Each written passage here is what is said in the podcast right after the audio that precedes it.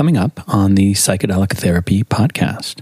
We live in a global epidemic of sexual violence, but we also just live in a world that's really shaming around our sexualities and really policing and shaming around gender. We live in a world that says it's not okay to be vulnerable, or if you are vulnerable, it has to be only in certain ways. And I think what happens is that uh, people don't see themselves as having to do any healing work around this stuff. And so then they don't. And so when somebody that you're working with kind of just brings something in that starts to ignite a part of your psyche that you're not ready to face, I think that's when people start acting out. And I, I think the best safeguard you can do for that, I mean, like if even if you're just listening to the show right now and you're thinking, like, oh no, I've done all that healing, we never finish healing. And when you are a healing practitioner, you most definitely never finish healing because we have to keep healing in order to keep doing our work. And there's always going to be people who just kind of ignite something in us. So, yeah, like why do people do that kind of harm? What's going on inside of them? There's stuff that they haven't worked on.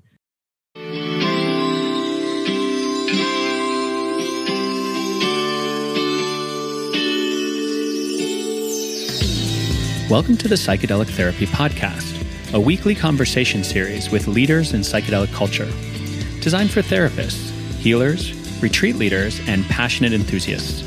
Presented by Maya and hosted by me, Eamon Armstrong.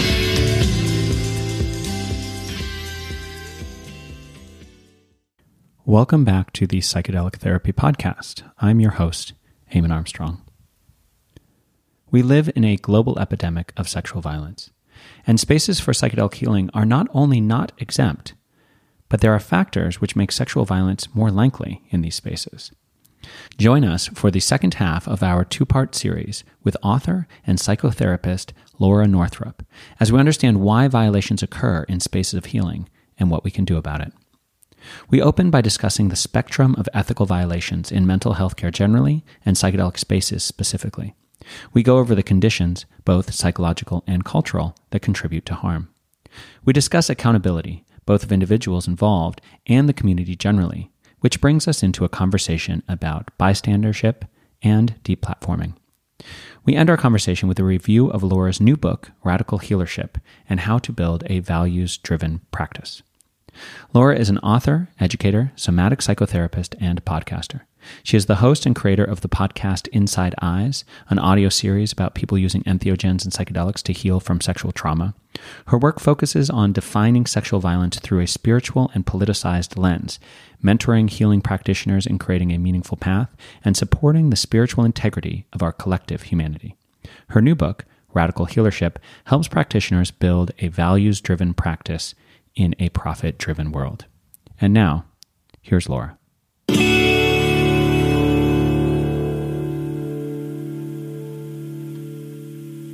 I'm grateful that we've had this beautiful conversation to kind of tee this up. And I feel like we have a really warm rapport. And I just very much trust you to help us find our way to the best of our ability. It is so dark that people come for healing and there's actually more abuse. And it's also a wide spectrum of kinds of inappropriate behavior. And so oh, I really want to get this right in a way that isn't this kind of reduced binary, because that narrative isn't leading us towards healing. And then at the same time, the psychedelic community needs to be accountable to that this is a major, major issue for us. And I want to make sure that we that we hold that really firmly. I just want to name as we step into part two that there's there's some gravity to having this conversation, especially in this moment when this conversation's really come to the surface in a way that it's been needing to for a long time. Yeah, you know, I, I think that everything you're saying needs to be said. I appreciate you saying it. And what you're saying really points to a larger dilemma in the way that our dominant culture looks at sort of good, bad, harm, not harm, victim, abuser. And I think it's very much coming from white supremacy, from Christian supremacy, where there's this impulse to kind of say, okay, these people are bad and these people are good. These people have caused harm and these people have experienced the harm. When in actuality, we are living at the intersection of all of these things in our lives.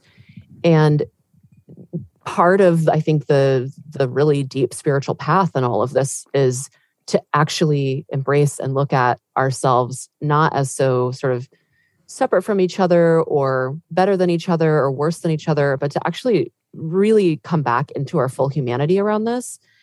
And I think for people who have caused harm, I think for people who are bystanders, and for people who are survivors, and obviously for many people, they inhabit all three of those categories or two of them it can just be really hard to like live into an embodied way the complexity of it all.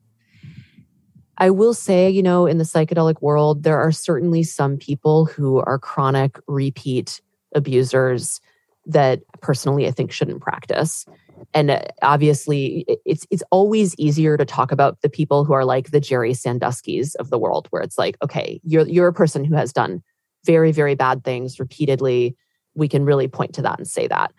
But so much of what harm is, is the gray area or the maybe you've done really good work with a lot of people that you've worked with and you abused two of them. And I'm not saying like that that abuse is excusable at all. Like 100%, I'm not saying that, but that it's really complicated for us in the society we live in to actually look at that in a really complex way and see people as both good and bad.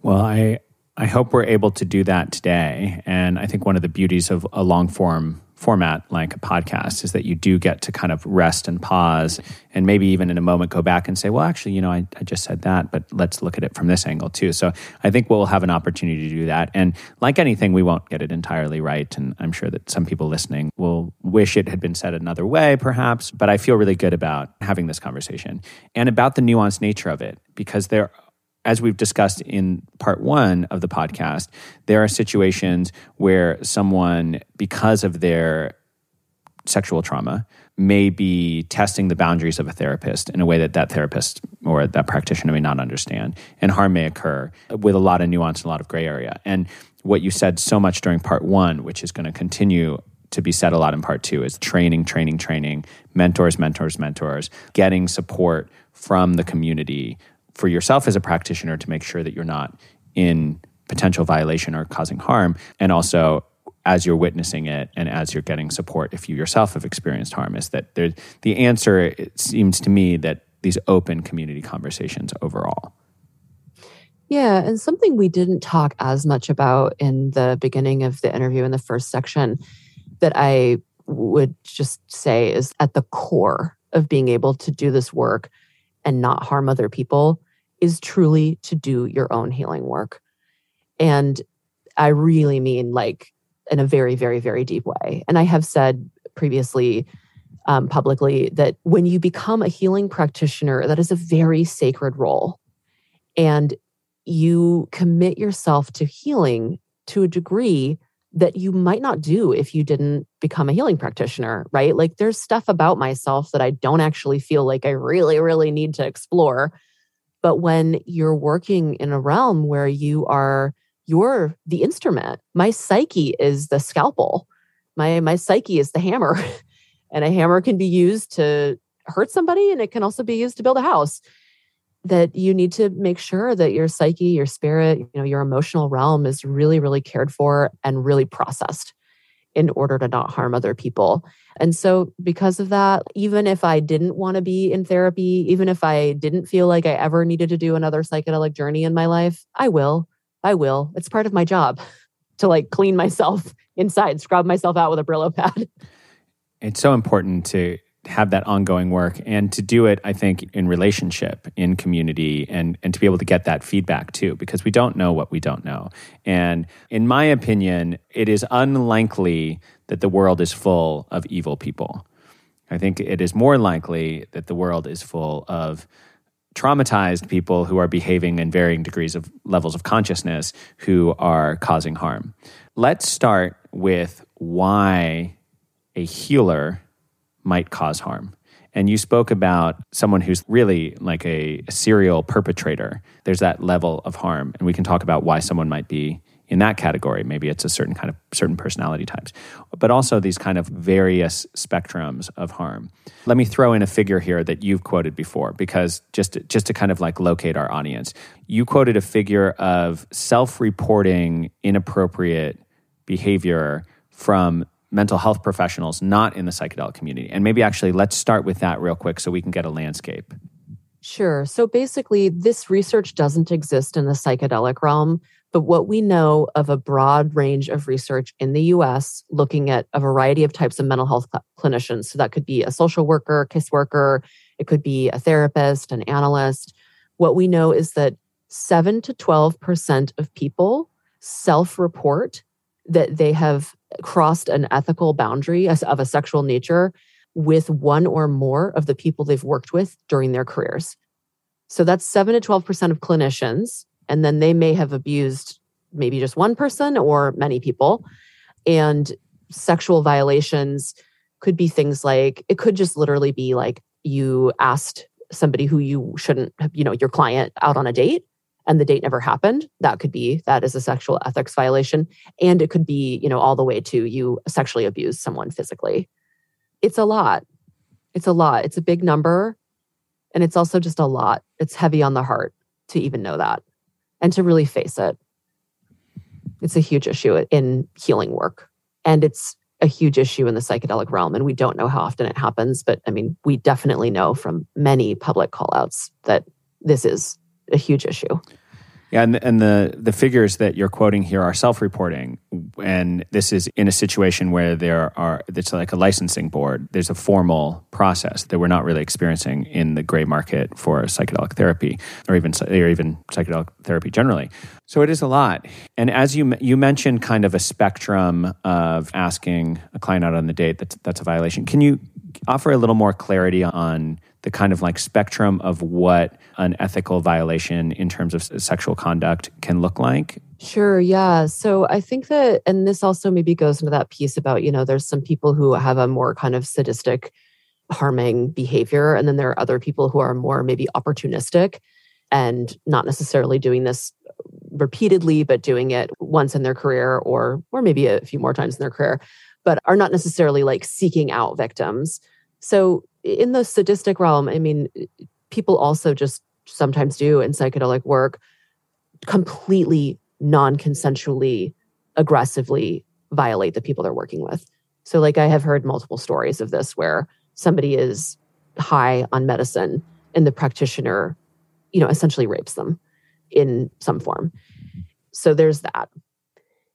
Then there's all these subtle ways, you know, like are you asking this person um, to be your friend first? Because you kind of want the friendship from them and you're kind of maybe thinking it's going to go towards a romantic relationship eventually. Just like little grooming pieces little things where it's complicated but in the therapy realm we do not have sex with our clients. We don't have dual relationships so you can't be friends with the person who you're also clinically working with. You know, this gets really complicated in the world of medicine work where you're not doing psychological work with the person because plenty of people sit for each other, you know, sit for their friends and family. There's so much dual relationship, so it gets really complicated.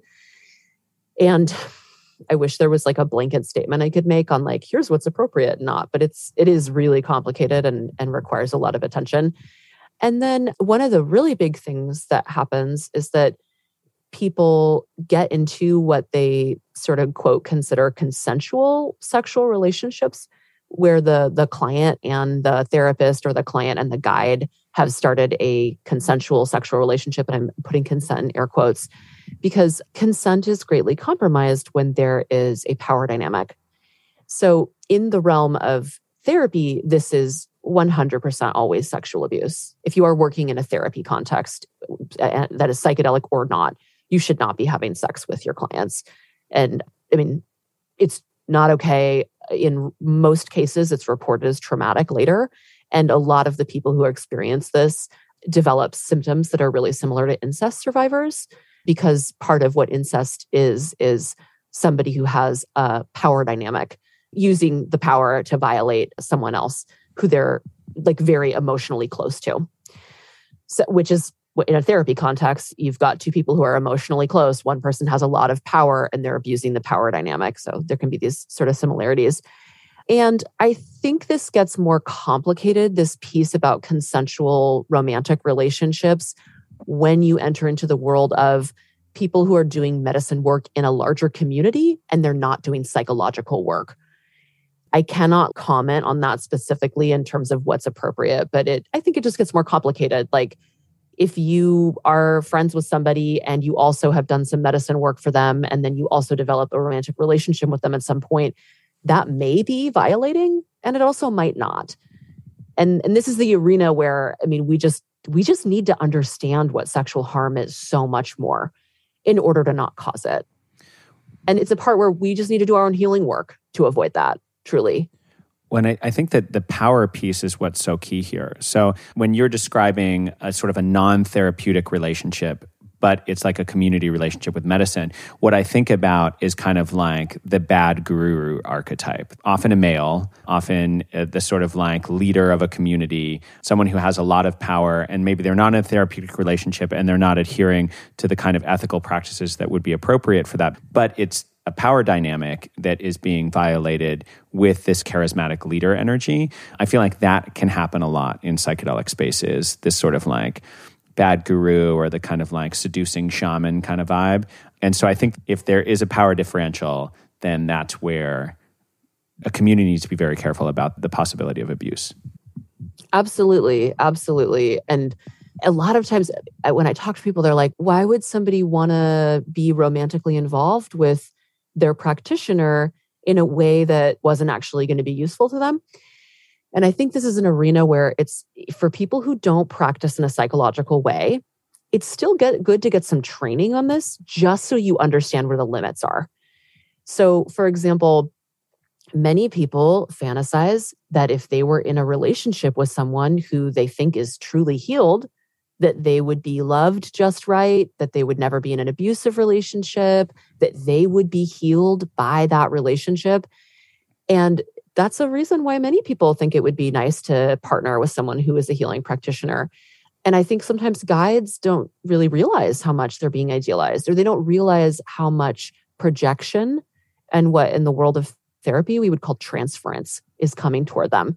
So, again, even if you're not going to work in a psychological way, it's great for guides to just understand what transference is and kind of how it operates and understand a bit about idealization and even you know getting an embodied sense for yourself. What do i feel like when i'm being idealized? Like a lot of us feel there can be a good feeling like oh i'm being idealized but I, I, do notice for myself there's also this kind of like ill feeling like in there that's something about this isn't quite mutual anymore or something about this is feeling like i'm being imbued with qualities that are ignoring that i'm a regular person. And i think as a guide building a deep inner sense of when you you know sensing into this is what idealization is and eh, this isn't good. It's not good for anybody and it's also not good for the guide. Like merging with idealized versions of ourself and living from that place eventually causes us all pain at the beginning of part two of this podcast you spoke about how it really comes down to doing the work doing your own work and this idea that there are unconscious elements of ourselves that may be operating that we are not aware of, I think is really key, particularly when we're looking at this kind of subsection of practitioners and healers who are committing violations that they themselves might not really be even aware that this might be violating. But what is leading to some of that behavior are things that people are also not really aware of. And I think that that's a key thing to touch on is like, why might people violate someone in the context of a healing relationship? What is it that's going on in their psyche that is creating the conditions for that? Yeah, I'm going to just like name white supremacy and Christian supremacy and capitalism as some big factors in this. And it's, I think, a lot of times it has to do with, like, a classic example people are like, well, I'm starting this relationship with somebody that uh, my client. I know no one would understand, is a lot of times what people say. So I don't want to tell anyone that I'm doing this. Okay. Anytime that we start doing something with our sexuality that we feel is so sort of uh, unacceptable that we have to keep it a secret, it's, and it's like the basics of just like love and pleasure with another human being, it, when we get into the part where we need to keep it a secret, that's a sign. That's a sign that something is off. And like I said, people will say, like, well, people wouldn't understand. It's very important we interrogate that. Because if you're doing something you think other people is going to say is abuse, which it's widely understood that it is, it's time to look at the, the secrecy around it. And I think if you look at the way that we are socialized around our sexualities, it's very normal to be very secret. We just think that that's just the air we breathe. We're like, okay, yeah, this is really normal. It's just like how it's really normal to go on a date with someone and introduce alcohol as a way to kind of like lubricate the situation and make it like feel easier.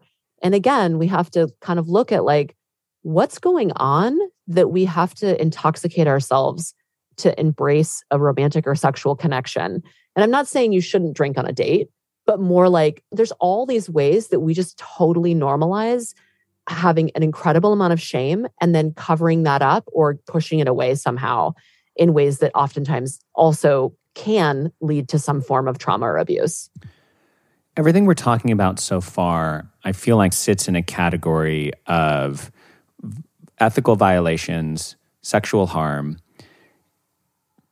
problematic behavior that is also somewhat understandable in the context of someone's unconscious actions that with an intervention someone would respond to them and be like oh wow i see that i've made a mistake and i want to change it. There's another category of violation that we touched on at the very beginning which is properly predatory behavior that is happening in a kind of serial capacity. Is this the is this an appropriate distinction to make? I think there's some blurriness between them, but I do think more the reason I kind of like I do think people kind of focus they're like, okay, there's the bad apples, there's the bad people, they do the bad things, and they're the people who have done multiple accounts of abuse. And I'm sort of like, let's open the conversation up. There's a lot of different things people do. I, I think though that there's plenty of people where, yeah, they might cause some harm and they might be a little bit accountable to it. I think there's very few people who cause harm and are totally accountable to it. I think there's a lot of people who cause harm and they are excusing it or they're denying it or minimizing it. And yeah, I think sort of not that everything has to be on a spectrum, but then I do think there can be people who are like know they're causing harm. But those are the people, it's such a small subset of people, although I do hear people saying, like, oh, but I think in the psychedelics world, there might be a bunch of those people. And that is very possible because there's a huge power dynamic in psychedelic medicine. You're working with someone who's inebriated, really vulnerable, probably really traumatized.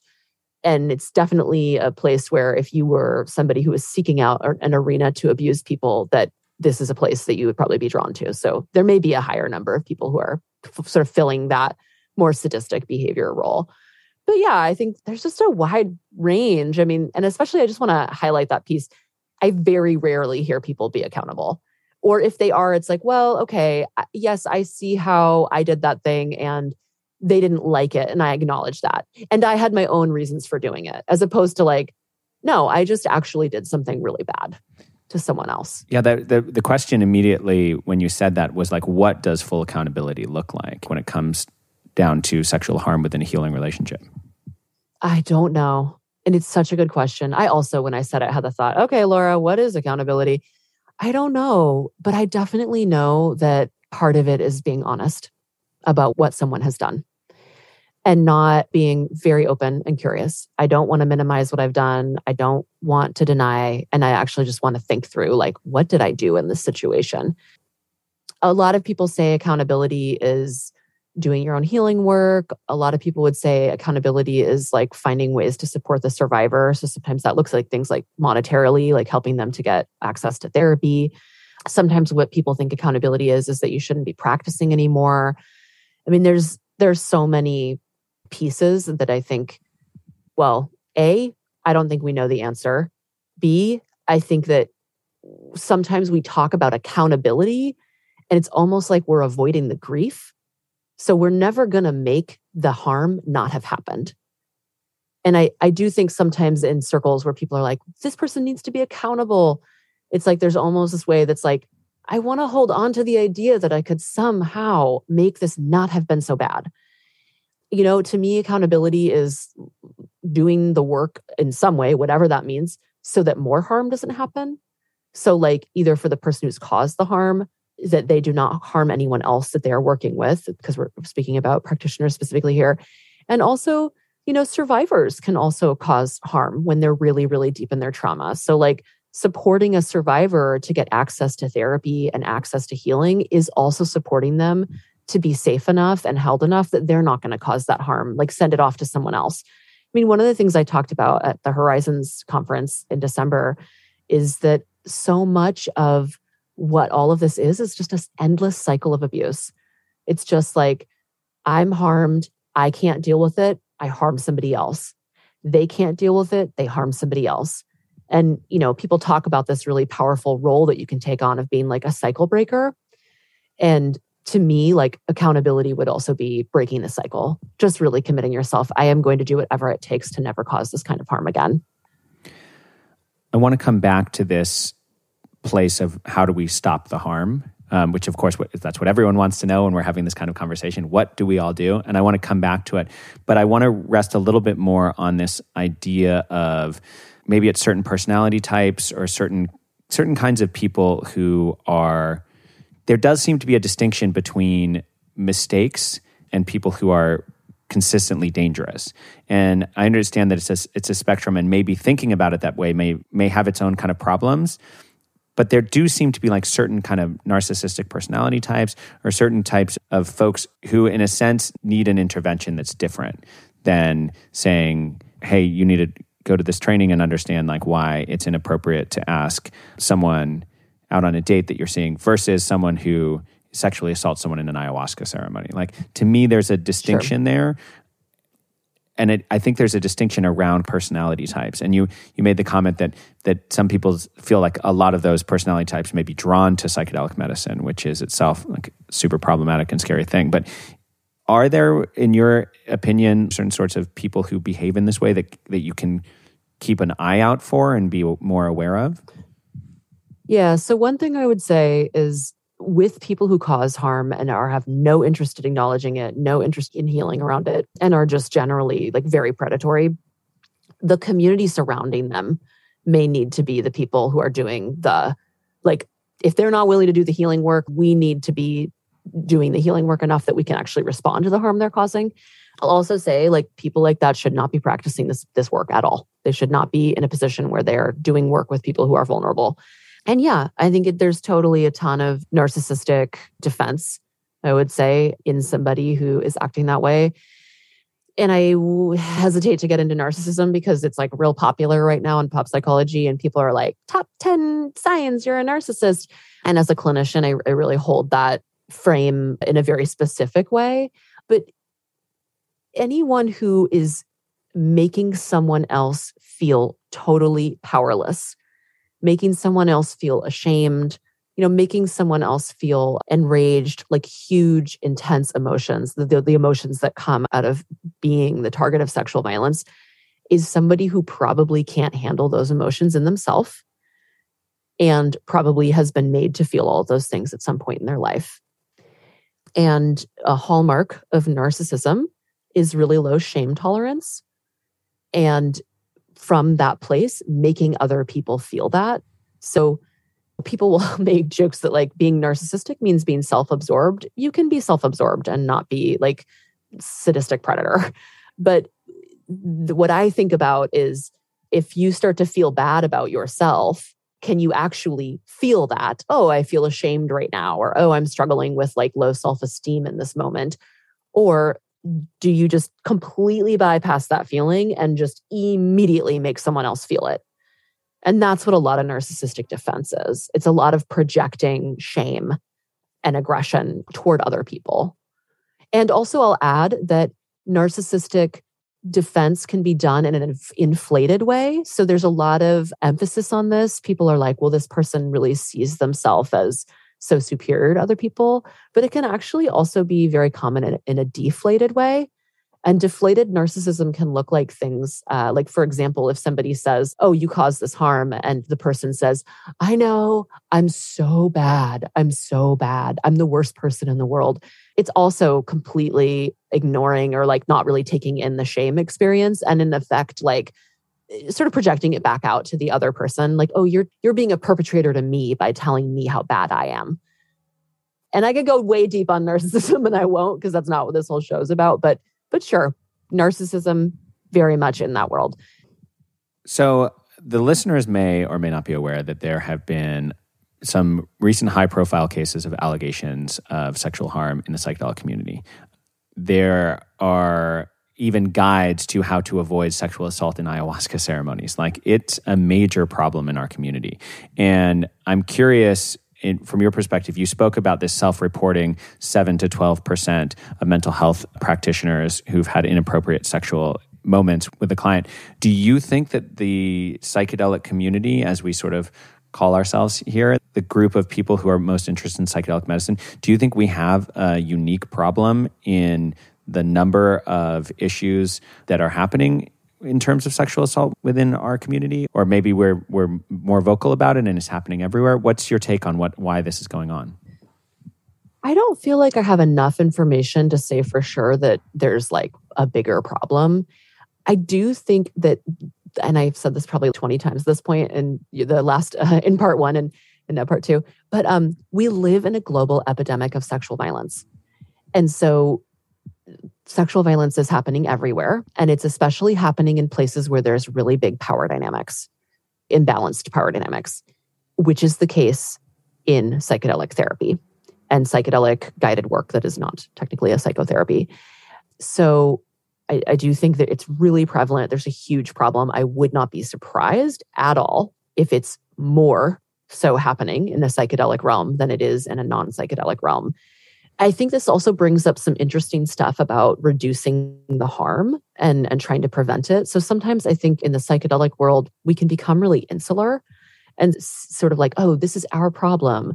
Or how are we going to teach people about consent and things like that? And this isn't just the psychedelic community's problem. This is a global problem that all of humanity is facing, even though we aren't necessarily consciously all facing it together. But it, it is a huge issue that's way beyond the psychedelic world. And also, there's many communities that have developed community responses to harm. Uh, kink and BDSM communities have vast information and knowledge about consent and navigating consent that I think actually is really helpful and useful for people in any type of situation to be thinking about consent. Obviously, like with transformative justice and restorative justice, there's a whole world of political work that's gone into thinking about how to create accountability and how to create repair or how to support survivors. And so, in a lot of ways, I mean, I do think a lot of people in the psychedelic world are starting to branch out to that stuff, but there can be a kind of a way that I think just that insularness of like, oh, but are they psychedelic informed? It's like, it doesn't really matter. We're all humans. We're all talking about consent. We can learn so much from different communities about preventing harm. Yeah, and I think this is something really critical for people in this world to sort of be more open to people and hearing from people who aren't even necessarily in the psychedelic realm. You know, I totally agree. And it's interesting. I think that it's important for us to go outside of the community for resources and understanding, but there's also a value of considering ourselves a community in our response to trauma and harm, which is that when you are in a community, you are accountable to each other. And when we speak about the psychedelic community, I consider myself a member of the psychedelic community, and it matters to me what goes on in a psychedelic therapy session where someone has is harmed that I don't know the people I, I have nothing to do with them but I consider myself part of the psychedelic community. I consider myself accountable to that. And I think that there's a value to that. And I think that we're kind of in this moment, if we consider ourselves a community, that we need to be accountable to the fact that this harm is happening and we need to have a response indeed, that's part of what is going on with this podcast right now. This podcast is about supporting psychedelic practitioners in the context of sexual harm that is occurring in psychedelic spaces. And so for me as a podcast host, this is part of me being accountable to the community by f- taking someone like yourself who is really an expert in this conversation and saying, hey, everybody, let's listen to what Laura has to say about this. We need to be aware of this. So I think that there's a really valuable role of considering ourselves a community in terms of preventing harm and healing. I think this is a really good point. And one thing I like to look at is the way that we deal with sexual harm in our dominant culture is that we either ignore it or we punish it through the prison system, which eventually actually mostly doesn't work and often traumatizes the survivor. And that is like sort of a non community based response. And I think there's a lot of value in looking at this through community because we are in community and punishing somebody after the fact doesn't actually prevent harm from happening. It just punishes them once they do it. And we also know from looking at the statistics that sexual violence, technically, it's illegal. You can technically report it to the police. And that being the, the way that you can go about it has not reduced sexual harm. So, and, and also, I mean, most people don't report. Sexual harm can be really complicated. So, it really points to developing a very robust, safe community. And this benefits everybody, not just preventing practitioners from causing sexual harm, but it benefits all of us to have a robust and, and healthy reaction to any type of harm, both that we could we could cause or someone else could cause. So I think that's really critical. You know, and I also wanted to say um, one thing that keeps coming to mind from the question you asked earlier about whether or not this is more maybe rampant in a psychedelic realm is psychedelic medicine work has a very sort of spiritual component to it. There are a lot of ways that communities can form that can start to feel like a spiritual community if it is not explicitly, sometimes it is explicitly a spiritual community. And I just think a lot about the Catholic Church and the rampant sexual abuse in these arenas where there is a big power dynamic around a spiritual community where some people start to almost be perceived uh, again like they they are merging with their idealization like they're closer to god and that that just makes people so vulnerable and there's a way that there's something that happens in psychedelic medicine spaces that i think can actually kind of mirror that and that it's just it's at high risk. There's a big risk of harm when there's that much power difference and one of the people or the multiple people who are sort of the the practitioners or the guides or the priests are somehow having access to something that is so divine that you have to go through them to get in, into relationship to. Mm, I wasn't even thinking about that. That makes so much sense. And, you know, that kind of like the corrupt guru archetype is similar to that sort of thing of like, you need this meditation guru or this priest, or when someone is your access point to a mystical experience or a connection to the divine, that that's like the biggest power differential you can have because they're basically a conduit to God. I think that makes so much sense. I want to come back to this idea of community response and I want to speak very specifically in relation to being a podcast host. One of the ways that a community can respond to violations is through deplatforming.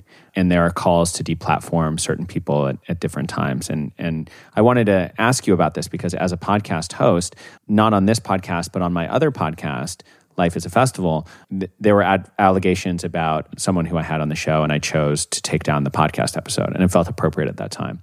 There are also times where someone might reach out to me with a private story that's not public and say, Hey, can you take this down because I had this experience with this person?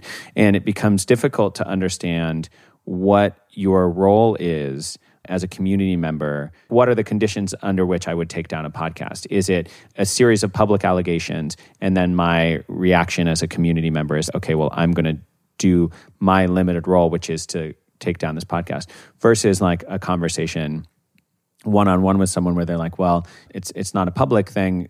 Really, I guess the question is like, how do you as a community member judge these sometimes very thorny, difficult situations when you're wanting to lend your support, but you're also not wanting to unfairly exile someone or deplatform someone who who may not deserve that. And it's very difficult to know how to behave in that situation.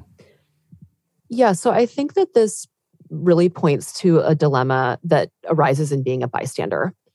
And it can be really difficult when you're not the person who caused the harm and you're also not the person who is the victim of the harm to know how you should respond. And I also think this is really difficult because we live in a world where Oftentimes, there's a lot of secrecy about harm that's happened. People are afraid to speak out publicly. You might be feeling like very alone in making this choice. And going back to this piece about community, I think it's really important these choices are actually not just made with your own individual psyche and and especially with your own individual trauma. Like many people are confronted with harm that someone else has done and they get triggered. I don't want to be bad. If I do the wrong thing, this is my fault. You know, there's this way that the sort of the, the material of the wound can start spreading to everybody. And so for that reason, like the first thing I would say is you don't have to be the judge. You don't have to be the person who decides this on your own. This is something that you can bring a whole group of people together to discuss. And so the other thing about people who responding to people who have caused that kind of harm is that there can be a real breakdown in creativity. Just canceling someone is not it's not a response that lends itself to a lot of nuance. And I, I say this with a lot of delicate care. If we canceled everyone who ever did a bad thing, we would all be canceled. Like I've done so many things in my life that I'm not proud of. And I'm sure you have too. um, we all have. And obviously, sometimes people do things that are so harmful that we need to speak publicly about them. We need to warn other people. We need to have big, big, big accountability process around that. And it's so important for us to understand that as human beings, we are all capable of causing harm. And sometimes the way that we react to people causing harm is that we get really uncomfortable with the ways that we're capable of causing harm. And so we take this opportunity to project all of that onto this really bad person all of a sudden. It's like, oh, that person is so, so bad you know, and I talk and teach about this stuff all the time. And it's so compelling for people to be like, well, I would never do that. And one thing I say to people is that's not the right statement to respond. Like, what you need to ask yourself is what conditions would have to happen for me to cause this kind of harm? That is the the response that is, I think, creative and offers a lot of rich opportunity to grow beyond this moment just saying I would never do that or that person is bad or cut that person like completely off is not necessarily creating growth and healing. And there are some people where I'm like deplatform all the way. I mean, I think it's it's really complicated. You know, there are just some people where I'm like whatever you are doing is so harmful, we need to deplatform you and i don't think that's always the case. And and this is very this is where you get into the stuff that is like very hard to talk about and it's very very complicated. And i speak all of it with a lot of humility and love. It, it's so hard to respond to violence. Well it is not your responsibility to complete the work neither is it yours to walk away from which is one of my favorite quotes from the talmud the only quote i know from the talmud. But I, I, think that that's where we get to with this is we don't have a solution. And in, and in fact anyone who is like it is exactly this way i know exactly what to do that's the kind of black and white binary thinking that i think creates some of this problematic stuff to begin with. Like i'm a good person i would never do that. But then all of a sudden you're in a sort of like kind of a ethical violation but you're not aware of it because it's not the big bad scary thing that you would never ever do. Like understanding the gradation of various kinds of harm and knowing that you yourself can create harm. And then the response, I think, with all of this is like conversations.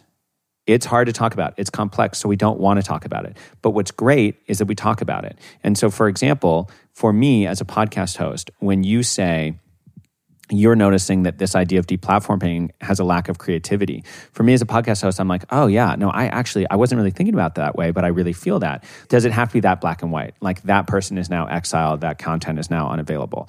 Versus something like, okay, well, we need to honor that this has happened and we need to publicly talk about it and not and, and, with certain people it's it's more extreme and needs to be handled in a more extreme way but for a lot of people it's not about okay everything that person has ever done is now wrong and bad and, and they need to be canceled.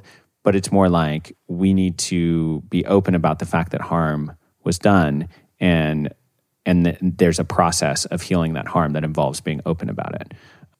Yeah, I mean, one thing that you could do, for example, in this case with the the episode that you took down, you also could you could either leave it up with a disclaimer. You also could release another episode where you go in depth and talk to people about the harm that happened. There's so many ways that that you could keep the conversation going. And the only thing I would say, my disclaimer is I wouldn't want anyone to take what I've said here and apply it to a situation as though I've consulted on that specific situation. Because truly, I both support deplatforming and I also support in certain situations not and and i think it's it's just it's complex it's nuanced i'm really big on talking about how we just have to live with more complexity. And there's such an impulse to erase complexity and just yeah get into like nope this is good this is bad this is right this is wrong. And actually life is really freaking complex and responding to harm is really complex. And of course another huge thing i want to say about this is it's very important that we also listen to what survivors need.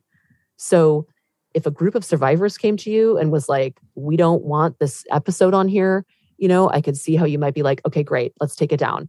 If they came to you and they were like, we don't care if you leave the episode up, but we want we want you to reach out to this person and let them know that you know about this harm and here's why, here's how that would support us. Th- that piece might be what you do, but it's it's very important to listen to what survivors need. It's also important to not lose your own agency.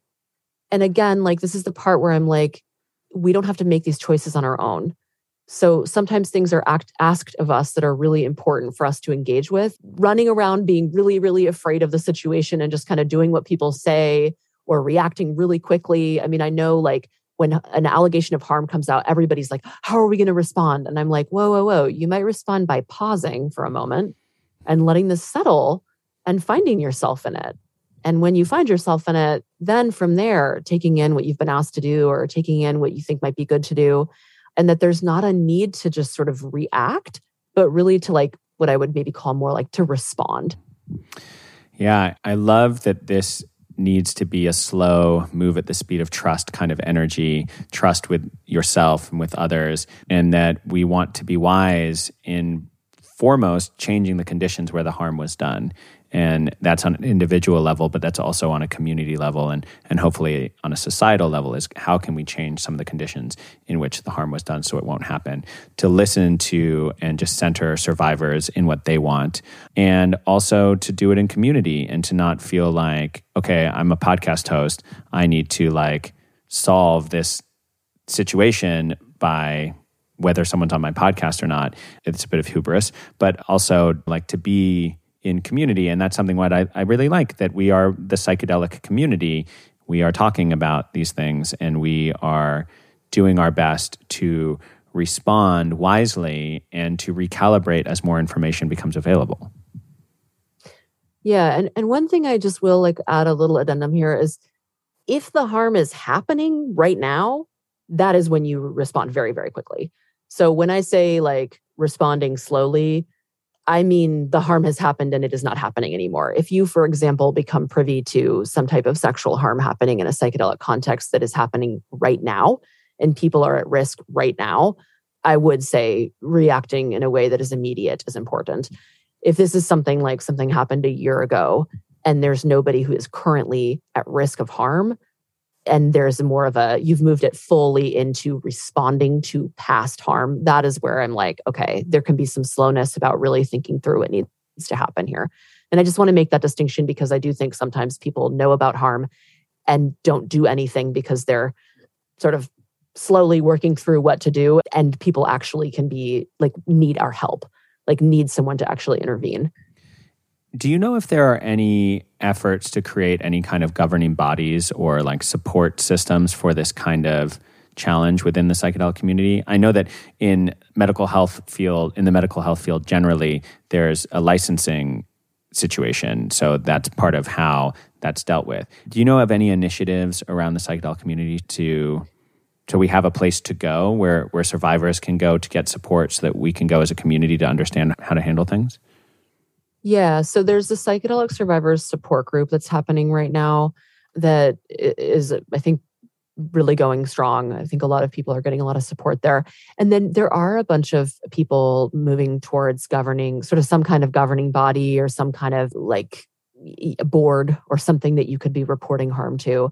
this is all coming together in the last year so like i think a lot of it is it's really in, in its infancy but certainly there are a lot of people who are working on this and of course it gets really complicated because people do all different kinds of work so it's like okay is this board going to be for the underground and above ground what kind of it, it it gets very very complicated and and i'll also just since we're on the topic i want to add because people always ask me well, the problem is the underground. There needs to be like a governing body. And, you know, the problem is that these people aren't licensed. And I just want to point out that licensed clinicians cause a lot of harm. Obviously, one of the most high profile cases in recent past is the situation with Richard Yensen and MAPS, where, you know, that was completely above board and still there was sexual harm. So I, I like to like really point this out because I think it, even that sort of thinking that's like, oh, well, it's just these people. And if we just had the licensing board, it's like we're living in an epidemic of sexual violence. It's a licensing board is not the only thing that can prevent it. Punitive responses after it's happened don't actually prevent it. I mean, I do think decriminalizing drugs would be hugely helpful because then people don't feel afraid to come forward and possibly jeopardize their community and all kinds of things. So, decriminating drugs, plus on that. But yeah, this is an issue where we all need to do a lot of healing work for it to transform. And I appreciate people putting together survivor support stuff and governing boards. Like 100% support that. But as individuals, we need to remember that that's not going to be the only thing that stops this. Mm. Yeah, definitely plus one on decrim. I think that if we want to change society, let's stop punishing people for changing their consciousness. What I just keep seeing over and over again in this entire conversation, part one and part two, is that it's about bringing things to light, about bringing things to the light of consciousness, your own trauma, your own bringing that to consciousness, your own propensity to cause harm yourself, bringing that to consciousness as a community, bringing to consciousness what's happening. And I think with decriminalization, it's easier to bring more things to the light, more things to awareness. But yeah, to me, I think that that's really the key to all of this is more awareness, more training as a practitioner, more community awareness, more community conversations. And I just want to just applaud you because you are a major light in bringing more awareness to this. And I love that you have some levity and joy in the way that you are going about very difficult, nuanced, and, and painful work that that we can have a conversation with a full width of human experience while talking about things that people are not wanting to talk about anyway and and not able to talk about with the range that you do. So yeah, I really appreciate your wisdom in getting through this this very difficult topic together today. Thank you. Yeah, I love that you bring that point up because we also need a ton of joy. We can't always be in the pain. The joy it gives us the fuel to be in the pain and I also think it's ultimately it's the thing that it's like what makes life really exciting and worth living. Well, then let's end on a note of joy. You have just published a book. Oh yeah, I have. right? We've done we've done 2 full hours without even discussing a book that you literally have just published that is actually extraordinarily relevant to psychedelic practitioners. So, we're not going to excavate that book today on this conversation, but it is for the population of people who are listening to this podcast. It's like exactly right for them.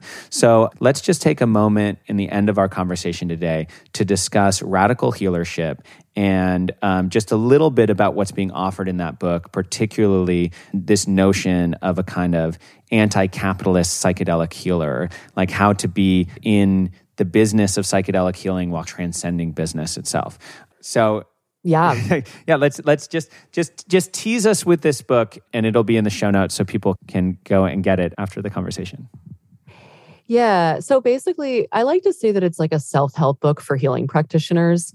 It's basically a book that is about if you are thinking about becoming a practitioner or maybe you already are one but you're maybe early on in your career. However, I had someone read the book who was 25 years into their career and they were like, Laura, this book is definitely making me rethink how I run my practice. So it's oriented to people kind of at all parts of their path.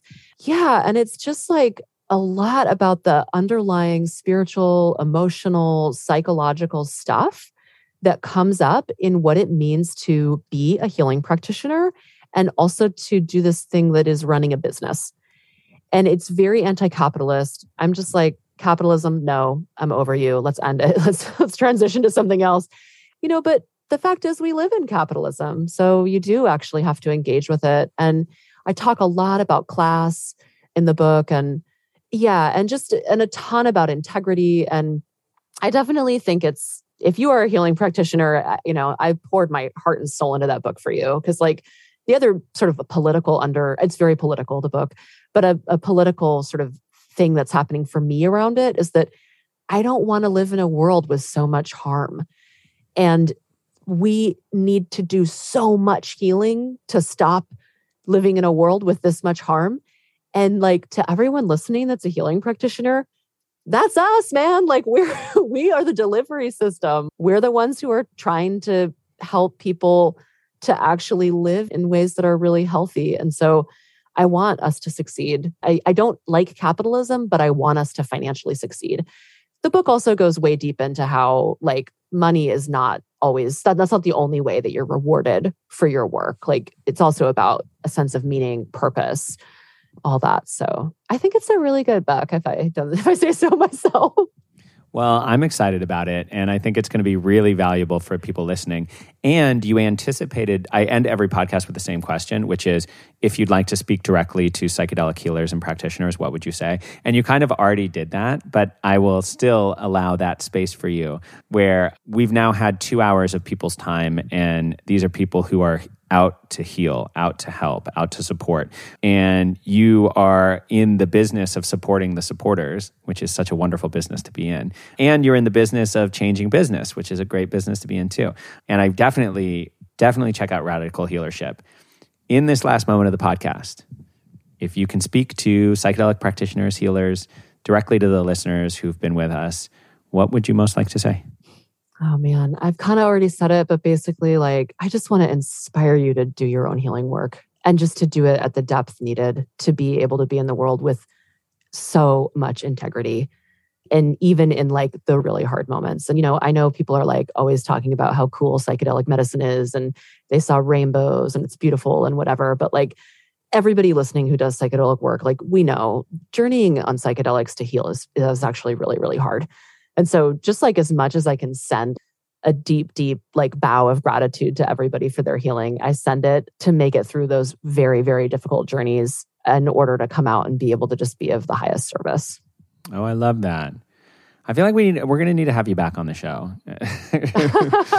you know, I feel like we've spoken about one dimension of your work. I also want to plus one too on that podcast series that you did, Inside Eyes. We'll have a link for that in the show notes. I also know that you tend to be active on Instagram, so we'll have your Instagram on the show notes. What's your Instagram?